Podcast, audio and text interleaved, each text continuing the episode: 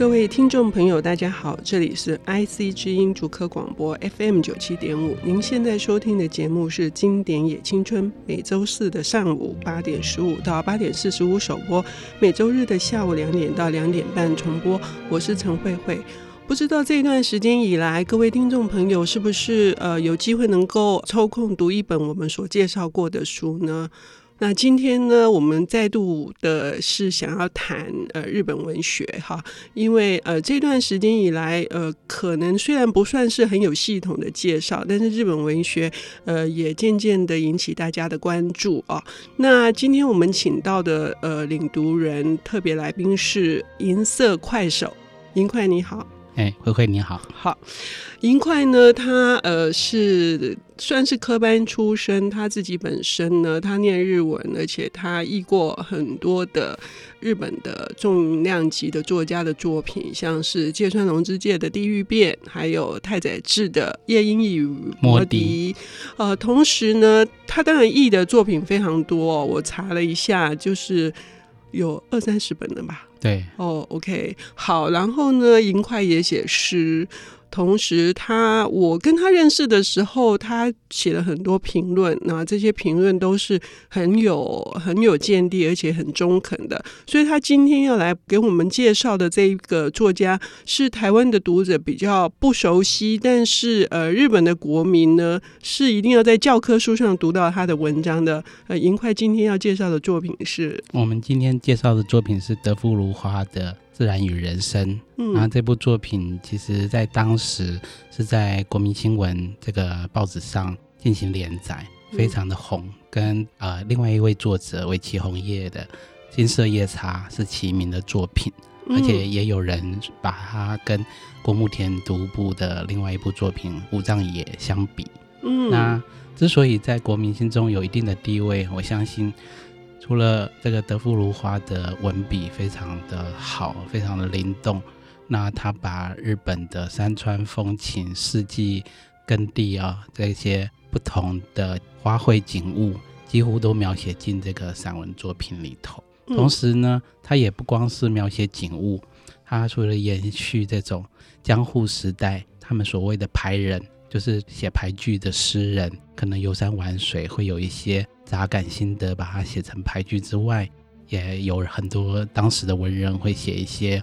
游记、杂记之类的。那到了德夫卢华这个连载的时代，其实也许当时的政局、社会不安、不稳定啊，那引起很多人有一些心中的不安。那这个时代里头，新旧思想它是相互撞击的。那很多人都在寻找一个新的心灵寄托，或者政治理念的啊、方向。那德夫卢花他在报纸上连载这种清新的小品的散文，其实很获得大家的共鸣，因为这不仅是继承了日本的传统，也让大家在这种时局动荡的时候，有一片那种心灵栖息之地。对呀、啊，我前几天我当然是很年轻的时候哈，也是因为读了日文系，所以必须读这个《自然与人生》。当时呃是受老师的那个要求要读日文版嘛，嗯、然后我这几天呃读了，读着读着，我昨天呢就突然想抄写下来。他的文字很短，非常的美啊，嗯、然后抄着抄着，我就觉得。自己都整个人都安静下来，你这时候听到外面不管是车子的轰鸣啊，或者是邻居的妈妈在骂小孩，你就突然觉得连那个试捆的声音都会很有很有趣味，而不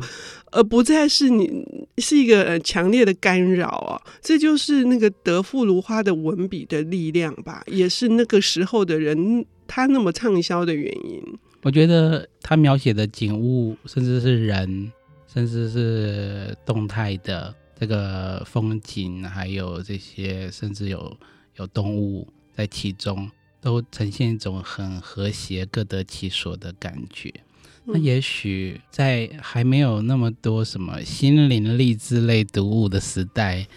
或许他的作品就给当时所谓的现代人。一般大众读者们，一个有点像疗愈的、效果的文字。嗯、那这种清新的文字背后，我又觉得说，他在经营方面，除了他需要有很丰富的这种诗文的背景，嗯，呃，日本古代的诗词，甚至汉文的诗歌，嗯，也都有可能。那他吸收了这些养分之外，他自己个人有一些人生的体悟在其中，嗯、也不光是一个观察者的角度。嗯，如果讲到观察者，我会想到那个欧洲的这个昆虫诗人法布尔。嗯，他也是很擅长去描写自然界的景物，把这种昆虫跟自然界互动的生态描写，也是描写的唯美如诗。嗯，那我觉得德芙如花在观察细腻这个部分不亚于法布尔。嗯，但是呢，他又有另外一番人生的见解，是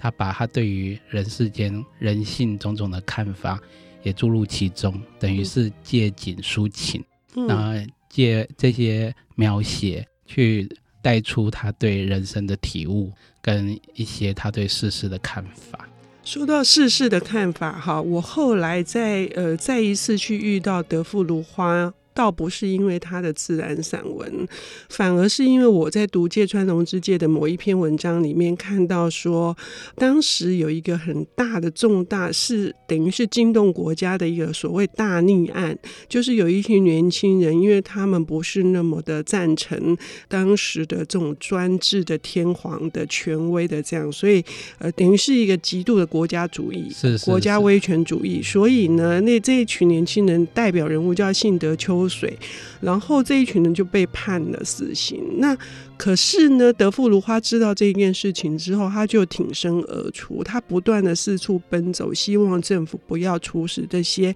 日本很重要的精英分子的根苗，希望就是让他们关个几年也就算了，给他们一点教训。是。可是事实上没有办法，最后这一群人还是将近有十几个人就因此而被处死了。德富如花就跑去接受了当时一高就是东大的前身哈，他去演讲雄辩社演讲，他讲了一个很重要的观念，叫做模判论。他说，年轻人是不断的因为各种模判而养成独立的人格的。是是，我觉得这很震撼呢。他等于是完全置自己的性命于不顾，嗯、然后因因为他跟当时主流的思想背道而驰。是。所以你刚刚说的这个人生的体悟，跟他的这种思想也有很大的关系，注入他的这个自然散文里面嘛。对，我相信在选择用一种很恬淡、平静的口吻在书写这样的散文的同时，他其实并不是一个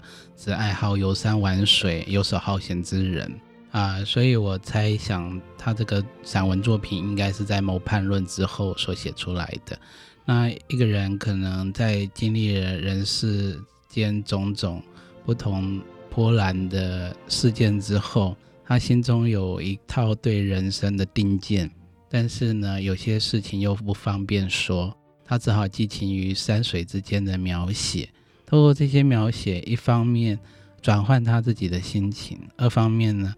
他想要呃抒发的情感也好，他想抒发的对。呃，世事炎凉的评判也好，就不会那么尖锐了。嗯，那这一定是在几番挫折或者是不同的论辩之后所沉淀出来的体悟。结果发现，呃，人世间在争执的事情，到了自然界完全不存在。嗯，人要回归一个淳朴的心境，才能够把事情看清楚。OK，所以等一下我们就要来听一听银块来跟我们谈一下，就是说到底这个德芙芦花它的散文美在哪里？然后他经过人生的这个种种体悟之后，他所寄托的那样子的心境，又传达了给我们是什么样的一些启发？我们休息一下，等一下回来。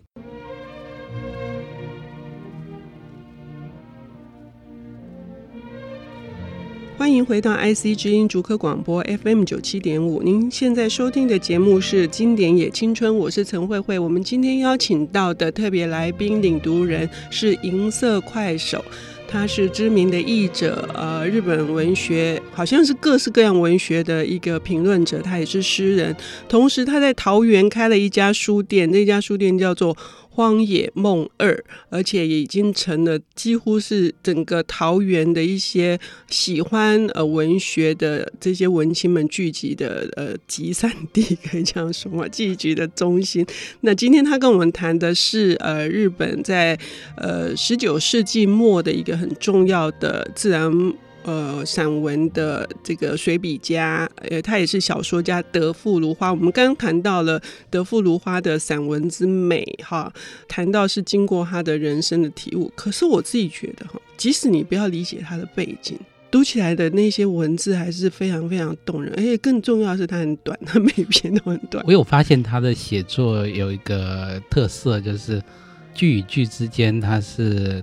比较短的，嗯，而且如果用原文日文来念的话，那是非常优美的音律，嗯，所以他选的字并不是啊随性而放上去的，那毕竟是思考过的，怎么样描述这个情景让它变得生动，可是又怎么样在朗读的时候，你可以从音韵感受到跟他所观察的这个自然景物是啊连成一气的。那这个部分我刚刚有提到过，也许他对于这个诗文传统文学的造诣是很深的，因为日本有这种俳句，或是有点像中国律诗这种比较长的诗句的这个传统。那这些诗句的传统有一个特色，就是